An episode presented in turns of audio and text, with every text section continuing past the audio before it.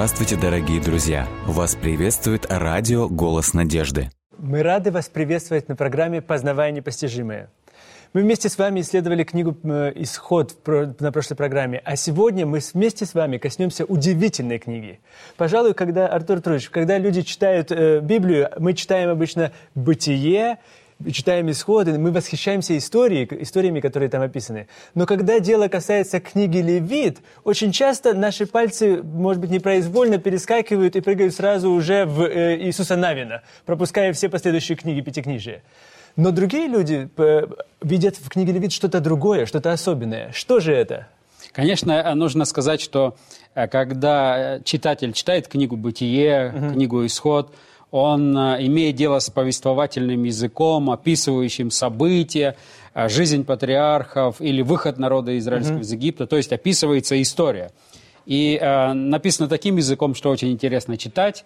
Когда мы подходим к книге Левит, то язык меняется.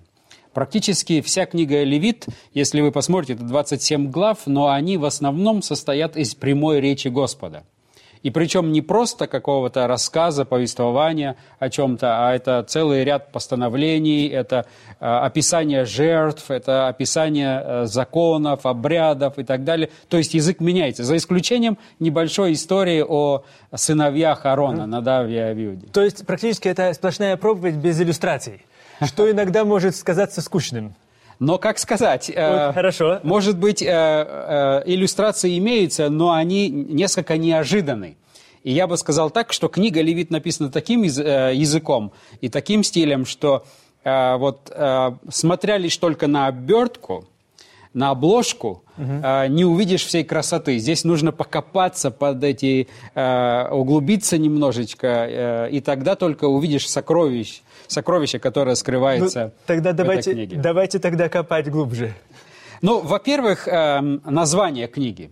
Э, вы знаете, что в русском синодальном переводе эта книга называется... Левит. Книга Левит. Книга Левит, да. Мы уже говорили, э, изучая книгу «Бытие», книгу «Исход», что э, в оригинале на древнееврейском языке обычно пятикнижие, когда называется отдельная книга пятикнижия, используется первое еврейское слово, которое там. В начале «Берешит», угу. то есть это в начале, книга «Исход», это Велех Шемот, вот имена. Когда э, дело касается книги Левит, то книга Левит начинается каким образом? Прочитайте первый текст. «И возвал Господь к Моисею». То есть, наверное, на еврейском это будет звучать тоже как-то «и возвал». Совершенно верно. Ваикра. Так она и называется. Ваикра. «И возвал». Угу. «И возвал Господь». Уже само название говорит о том, что Господь заинтересован то есть Господь будет говорить. Совершенно верно. И возвал. То есть инициатива от Бога. Он хочет общения со своим народом. В данном случае он обращается и взывает к Моисею. Но это настолько практический урок, потому что когда мы читаем «И возвал Господь», мне хочется узнать, что же Господь говорит в этой книге. Совершенно верно. Это э, очень и весьма интересно. Но интересно отметить, если вы посмотрите э, в Мишне, угу. когда описывается книга Левит, э, чаще всего э, указывается на книгу Левит такими словами, как «священнический закон» или «священническая книга», или закон жертв. То есть все связано каким-то образом со священниками и с, э, со святым местом, которое было одно для... Совершенно верно. Например, если вы возьмете септуагинту угу. или вульгату, они называют, э, как и в синодальном переводе, эту книгу Левит. То есть септуагинта – это э, греческий перевод Ветхого Завета на, э, с еврейского на, на греческий, или вульгат – это на латинский. Совершенно верно. И на это, там звучит эта книга, название книги «Левит». То есть каким-то образом принадлежность к священникам. Да, и вот русский перевод, он заимствовал а, практически название от а, Септуагинты и а, также вульга, а, вульгата этому же следует. Угу. Что интересно отметить, что хотя а, третья книга Моисеева, как, на, например, на немецком языке, там нет названий, в немецкой Библии есть Первая книга Моисеева, вторая, третья, четвертая и пятая. Вот третья книга Моисеева, Левит, Угу. Хотя ее септуагинта, как мы уже сказали, вульгата, э, латинский перевод и русский перевод называют левиты, но слово левиты в самой книге встречается весьма-весьма редко. Угу. Практически, практически одно небольшое место, где описывается э, и упоминаются левиты. Но а почему же так назвали эту книгу? Э, скорее всего, потому что очень много описаний жертв, и, конечно же, ответственные за жертвоприношение было священство и левитство, и поэтому э, левиты часто использовали эту книгу, они так и называли это как руководство к служению. То есть э, это одно из колен израилевых, одно из колен, которое, назва... которое было левитами, потому что их праотец был левит. Поэтому они становятся вот этим вот особенным священством. И поэтому для них как будто бы эта книга написана. Да, совершенно верно. Интересно отметить, что э, пятикнижие, угу. э, мы с вами уже рассматривали, говорили о том, что первые пять книг составляют пятикнижие. Но пятикнижие Моисеева, так называемое, или как э, на древнееврейском языке эту часть Библии называют Тора – является своего рода фундаментом, да, богословским фундаментом для всего Священного Писания. Не только для Ветхого Завета, даже для Нового Завета. Иисус Христос очень часто ссылается на Пятикнижие. Вот, с одной стороны, мы говорим, что Пятикнижие является богословским как бы фундаментом всего Священного Писания, а книга Левит является сердцем Пятикнижия. Вот это да. это, это необходимо иметь в виду. Да, э, кроме того, что она в прямом смысле этого слова является центром, потому что это третья книга. Но кроме этого еще и богословский, или же э, о том, как она открывает Бога, тоже является сердцем. Совершенно верно. Мы э, э, э с вами читаем, что только что э, в книге «Исход» приглашенный или вызванный народ, освобожденный народ от рабства и, э, египетского – от идолопоклонства, от э, незнания э, истинного Бога. Этот народ израильский вызван, и теперь он в течение практически целого года изучал или находился в том месте, э, где Господь его ввел э, к определенному не только месту, но и определенной цели. Что я имею в виду? Э, представьте себе, Господь вызвал народ израильский, освободил его от рабства. 400 лет в рабстве. Сейчас Господь их выводит из рабства. И он бы мог бы, он же знал, куда он их хочет вести. Угу. То есть он вел их в обетованную землю, в Палестину, в ханаанскую землю. Он мог бы их сразу и отвести туда. Конечно. Освободил вот после этих чудес, после этих э, язв над египетским э, народом, и затем это уникальнейшая победа над египетской армией, он бы мог их под этим впечатлением привести в обетованную землю и сказать, вот вам, дорогие, все, что я вам э, хотел предложить, да, и да, теперь обещал. вы это все видите. Но посмотрите, что происходит. Господь их взял, и вместо того, чтобы повести прямо э, в э, Палестину, в Ханаан, он их повел к Горе Синай. Горе Синаю. Для чего? И на это, между прочим, ушел конкретно календарный год. То есть э, с того времени, когда они вышли из рабства, до горы Синай э, приблизительно календарный год ушел. Совершенно верно. И интересно отметить, что многие богословы называют этот год э, теологическим годом в истории народа израильского или то, богословским годом. То есть тогда, когда они начинают узнавать заново или познавать Бога. Или так, в этом смысле теологически? Да. Или с какой... Посмотрите, что здесь, в общем-то, кроется очень э, глубокая истина.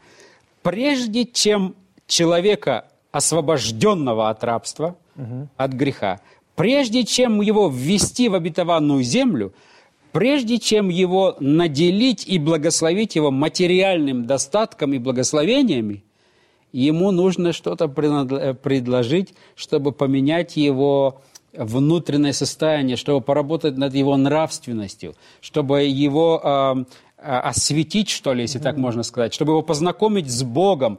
То есть невозможно взять человека, который э, освобожден сегодня от рабства, и наделить его всеми материальными благами. Возьмите э, детей, например, которые вырастают э, в семьях олигархов, например, mm-hmm. и спросите учителей в школах, как себя эти дети ведут, легко ли с ними работать. Они чаще всего говорят, это самые тяжелые дети, к сожалению. Часто так бывает. Потому что, имея этот, весь этот материальный достаток, они еще не знают, как им совладать. Э, вы, наверное, знаете о том, что когда после развала Советского Союза, когда появились у нас уже наши эм, э, богатые олигархи, так называемые, и они, когда выезжали на различные курорты, они себя вели, они не знали, они имели полные карманы денег, но не знали, как этим распорядиться. И они пытались продемонстрировать, что у них что-то есть, и людям это очень не нравилось, потому что они говорили, вроде деньги есть, а культуры, которая должна была бы идти вместе с этим, ее нету. И вот точно так же здесь вот э, мы извлекаем очень интересный урок. Прежде чем дать человеку материальные блага, угу. ему нужно дать правильное правильное внутреннее состояние, способное правильно распорядиться этим благосостоянием. Но это удивительно, потому что именно поэтому, наверное, в книге Левит мы встречаемся с этим словом, которое э, освятитель или священство или святой наиболее, наиболее часто. Или же вот поэтому, потому что Господь как будто бы отделяет для этой какой-то особенной цели, отделяет, освящает со своей собой для того, Да, чтобы... это, это, в общем-то, основная ключевая весть, к которой мы э, подойдем чуть позже, э, именно святость, которая говорит о том, что э, необходимо человека приготовить, чтобы он мог воспользоваться этими благословениями. Э, мы можем это проиллюстрировать, например, э, на большой стране Советском Союзе. Потому что нет на Земле более богатой страны, чем бывший Советский Союз. Это серьезное утверждение. А, Что касается, я имею в виду а, Природных ресурсов. природных ресурсов. Что касается размеров страны, а, все благословения, которые имеются на земле, имела эта страна Советский Союз. И что с этой страной стало? И почему?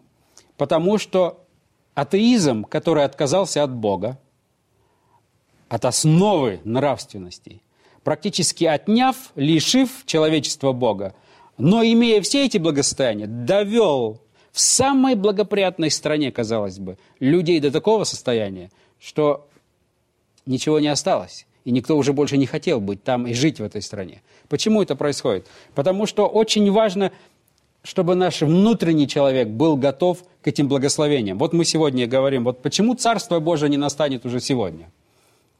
А потому что кто может им воспользоваться? Готовы ли мы, чтобы им воспользоваться? Мы не готовы. И поэтому э, точно так же в истории народа израильского Господь вывел. И теперь целый год, богословский, теологический год, Господь открывал им себя. А На горе Синае практически это не что иное, как Бога откровение, откровение Божьего характера через десятисловный закон, Бог себя открывает. Затем, а, если упустить книгу Левит, книга числа э, рассказывает нам о путешествии теперь в обетованную По пустыне, да. э, землю. Оставшееся время в пустыне. Да, но теперь что интересно, между полученными знаниями о Боге и между началом служения, как раз в этот промежуточек посвящается, помещается книга Левит. То есть э, год после того, как они э, шли от, с- от рабства к горе Синай, и до того времени, когда они начали путешествие, сколько же, сколько же времени прошло тогда? Вы мы можем с вами прочитать. Давайте прочитаем последнюю, последний отрывочек, указывающий на дату, а, книгу «Исход», а, 40 главу и 17 текст. И Книга Исход, 40 глава, 17 текст. В первый месяц второго года, в первый день месяца поставлена скиния. Значит, посмотрите, первый месяц второго года, первый день. То есть первый день, первый месяц, второй Второго год. года. То есть ровно год, в общем-то. Теперь посмотрите, э, на, давайте прочитаем числа, первую главу, первый текст. Числа первая глава, первый текст. «И сказал Господь Моисею в пустыне Синайской, в скинии собрания, в первый день второго месяца, во второй год, по выходе из их из земли египетской». То есть, получается, скинию построили. У нас был первый день, первый месяц, второй год. А начинается четвертая книга Пятикнижия. Первый день, Совершенно верно. второй месяц, Да. второй год. Значит, у нас получается на книгу Левит сколько времени? Ровно один месяц. Всего один месяц. Но что это за месяц? Какой этот месяц был? Невероятного Божьего, Божьего слова, Божьего откровения еще больше, да? Совершенно верно. Между освобождением по книге «Исход» и пригодностью к действиям по книге «Числа» должно стоять очищение по книге «Левит». То есть между освобождением по книге «Исход» и между приготовлением к служению, активному служению или путешествию в обетованную землю должно иметь место очищение. Это очень важный момент, который нам тоже в жизни мы должны использовать. Тогда, когда мы освобождаемся от нашего рабства, и перед тем, как мы начинаем жить совершенно очищенной, э, в в совершенной жизни, в совершенном, в совершенном пространстве, с Иисусом Христом вместе, и с Богом, обязательно нужно это очищение. И это как раз книга Левит. Она нам показывает и э, демонстрирует. Например, книга Исход нам показывала, а, за- завершилась книга Исход строительством Скинии. А, желанием Бога обитать среди народа. Но Бог, Он свят. И теперь как, как можно с Ним общаться? Вот книга Левит как раз и говорит, как возможно человеку, запачканному грехом и эгоизмом, как ему можно общаться с живым, святым Богом. Это показывает книга Левит. Но что интересно, книга Левит имеет очень интересную структуру сама по себе. Угу. Например, э, если многие исследователи, изучавшие книгу Левит, и одним из первых это был Шей, который показал э, интересную хиастическую структуру книги Левит с центром в 16 главе. То есть э, хиазм – это как пирамида, по которой мы поднимаемся вверх, и 16 глава находится в самом центре. Совершенно верно. И потом мы заново спускаемся, как будто бы, но они параллельны. Совершенно верно. Но что интересно, а когда вы смотрите на первую угу. э, эту дорогу, что ли, к центру, угу. она рассказывает нам о, о оправдании. Как можно человеку общаться с Богом? Возможно ли это или это невозможно? Она очень четко это показывает. Путь к Богу. Угу. Затем в центре у нас 16 глава, о которой мы еще будем говорить. Okay. А затем от 16 главы до конца идет как бы вторая ветвь, параллельная первой, но это уже не путь к Богу, а это уже путь, путь. Божий. Путь Божий. Или путь освящения. Первый путь – это путь оправдания. Второй – это путь освящения. На английском языке это красиво звучит way to God или the way of God. Ага. То есть путь к Богу, Богу или путь Божий. Божий. Очень интересно. Вот посмотрите, когда мы говорим а, а, вот этот путь к центру, а, путь к Богу, то есть у нас есть святилище, у нас есть уверенность в том, что Бог желает общаться с нами. Но как нам теперь запачканными грехом угу. иметь возможность общения с Ним? И вот первые 16 глав показывают, как это возможно. Во-первых, это утверждение, что общение с Богом, оно возможно. Даже в нашем состоянии, будучи грешниками, мы имеем возможный доступ к Богу. И каков этот путь, книга Левит нам показывает. Это все возможные жертвы, которые э, э, делают возможным общение, мы еще чуть позже будем об этом говорить. Затем это кульминация в 16 главе, где практически показан путь разрешения проблемы греха. И так, давайте тогда, может быть, мы коснемся этой 16 главы, потому что настолько интересно, что же давайте, там происходит. Давайте. И я уже, э, я уже предварительно, в общем-то, уже даже сюда вот посмотрел. Это обязанности священника в день искупления. Или же в судный день, как его называют. Или еще день очищения его называют. Или в еврейском языке Йом-Кипур. Совершенно верно. То есть ключевым событием всей книги Левит, которому ведет центр это, является день очищения, или же Йом-Кипур, судный день. Это тогда, когда, э, в общем-то, один раз в год собиралась все, вся, весь израильский народ для того, чтобы видеть, что же произойдет со священником, когда одного козла приводили и приносили в жертву, а другого козла отпускали в пустыню, Азазел, которого отправляли в пустыню. Что же, что, что же такое знаменательное, что же особенное в этом, в этом событии? Ну, во-первых, э, э, конечно, это имеет особую богословскую ценность, когда мы изучаем вообще учение о святилище. И это очень важно иметь в виду, что святилище состояло из двух частей – святого и святого святых. То есть, когда жертвоприношение, благодаря которым вообще возможно было общение с Богом, оно происходило ежедневно – но затем в определенный день, один раз в год, состоялось очищение самого святилища, когда священник заходил в святое, во святое, святых. во святое святых, что является прообразом, в общем-то, конца и конечного разрешения проблемы греха. И, и, э, хорошо, но мы коснемся этого вопроса. Или, э, как, же, как же тогда вообще проблема греха тогда могла быть совершена? Разрешена. На что она указывала? Разрешена, да. На что она указывала? Вот эти все события. Значит, мы, э, э, изучая 16 э, главу книги Левит, изучая судный день, мы имеем очень четкое описание того, что некоторые действия происходили в святом святых. Угу. А затем вот этот весь грех, грех всего народа, кто-то должен был понести ответственность за все это. И мы имеем э, здесь, как вы правильно отметили, двух козлов – один, жертва которого была принесена, а другой, который был уведен, уведен. Э, в пустыню. И на, этим, на этом заканчивалась вся история, связанная именно с ним. Вот э, что касается той крови козла, которая была внесена в святое святых, здесь э, мы увидим чуть позже, это то, что указывает на жертву Иисуса Христа, который сделал возможным наше с вами прощение. То есть благодаря этой жертве мы имеем с вами прощение. Но ответственность э, за весь этот грех должен понести тот, кто, в общем-то, был родоначальником этого греха. То есть этот, Дьявол сам. Да, то есть этот козел, вот этот козел, который был отпущен в пустыню или отведен в пустыню, и потом его жизнь там заканчивалась, это прообраз того же самого, можно сказать, дьявола или же сатаны, тот, который родоначальник этого греха. Совершенно верно. Вот святилище – это учреждение или место, которое делает возможным богочеловеческое общение. Очень замечательная э, вещь. Вот если мы воспринимаем святилище как богочеловеческое общение. Святой Бог – он приближается к человеку. Но святость его, природа святости его такова, что грех и грешник не могут находиться в присутствии святого Бога. Они будут просто уничтожены этой святостью.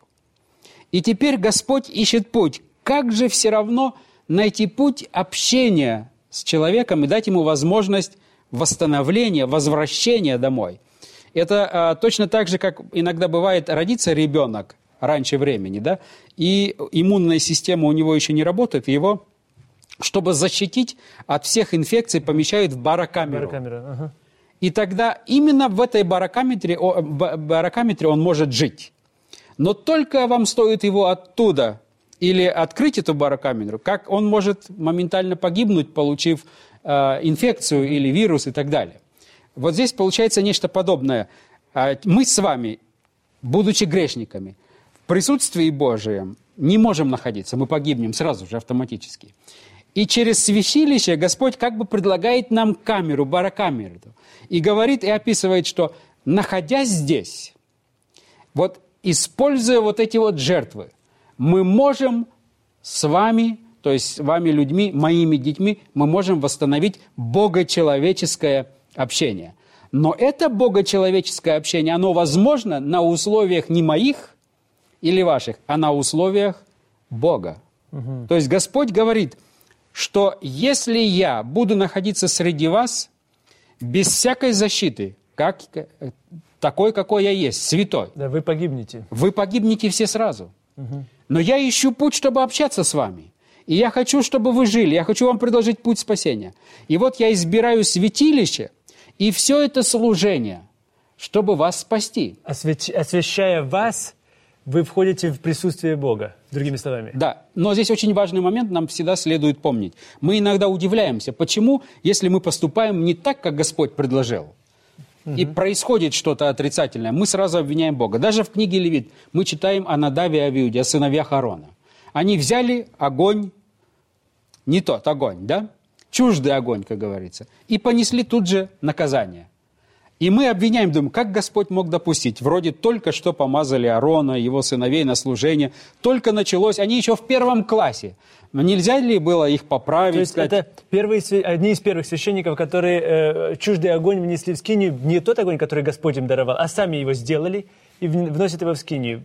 Здесь важный момент. Мы иногда очень часто спешим осудить Бога, потому что это проливает свет на его характер. Совершенно верно. Каков а... Бог? А, а, Если ошибся, и он тебя... Да. Нам необходимо понимать, что Бог свят. И в его присутствии ни грех, ни грешник находиться не могут. И исключение не то, что Надав и Авиуд погибли, а исключение то, что Аарон и все священники всех последующих поколений левитов, что они не погибли. Вот это исключение из правил. Mm-hmm. То есть нам необходимо думать наоборот, потому что Бог – он свят. И все, что находится, все, что является не святым, не освященным, в его присутствии не может находиться, оно погибнет. Погибает. И поэтому Господь предлагает нам своего рода баракамеру, предлагает нам условия и говорит, вот на этих условиях вы можете оставаться жить.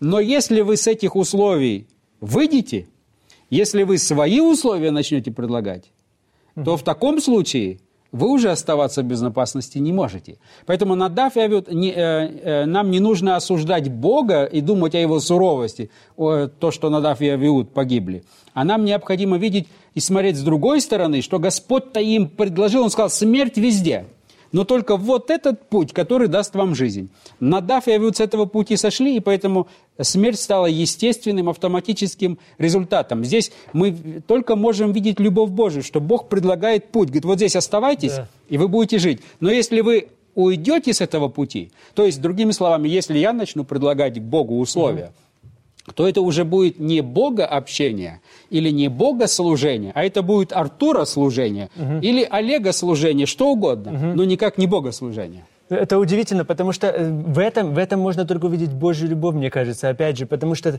даже сама суть, почему же Господу, Богу, было, почему он решил даже открыть себя людям, почему он решил жить среди этих людей, это уже удивительно. Особенно, когда мы дальше читаем, когда вот, очень важно, мне, мне очень понравилось то, что вы сказали, когда человек делает этот выбор отступиться от этих, от правил этих. Нам очень часто кажется, что, о, если мы уходим из, из его присутствия, тогда он нас наказывает. Но очень часто, что происходит, когда мы оступаемся, это сам грех, и мы сами себя наказываем. Мы можем находиться в, в, в его присутствии, но мы сами уходим из этого присутствия. Совершенно очень верно. хорошо. И я, я, я уверен, что наша следующая передача будет еще более восхитительной, потому что мы будем касаться еще более серьезных вопросов в книге Левит. И я жду с нетерпением нашей следующей передачи, Артур Артурович. И помните, не хлебом одним будет жить человек, но всяким словом, исходящим из уст Божьих.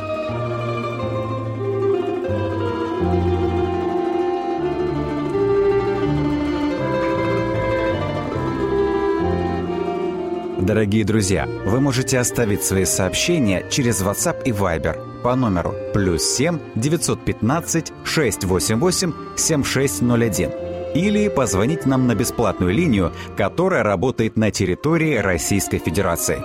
Номер 8 800 100 ровно 1844. 8 800 100 ровно 1844.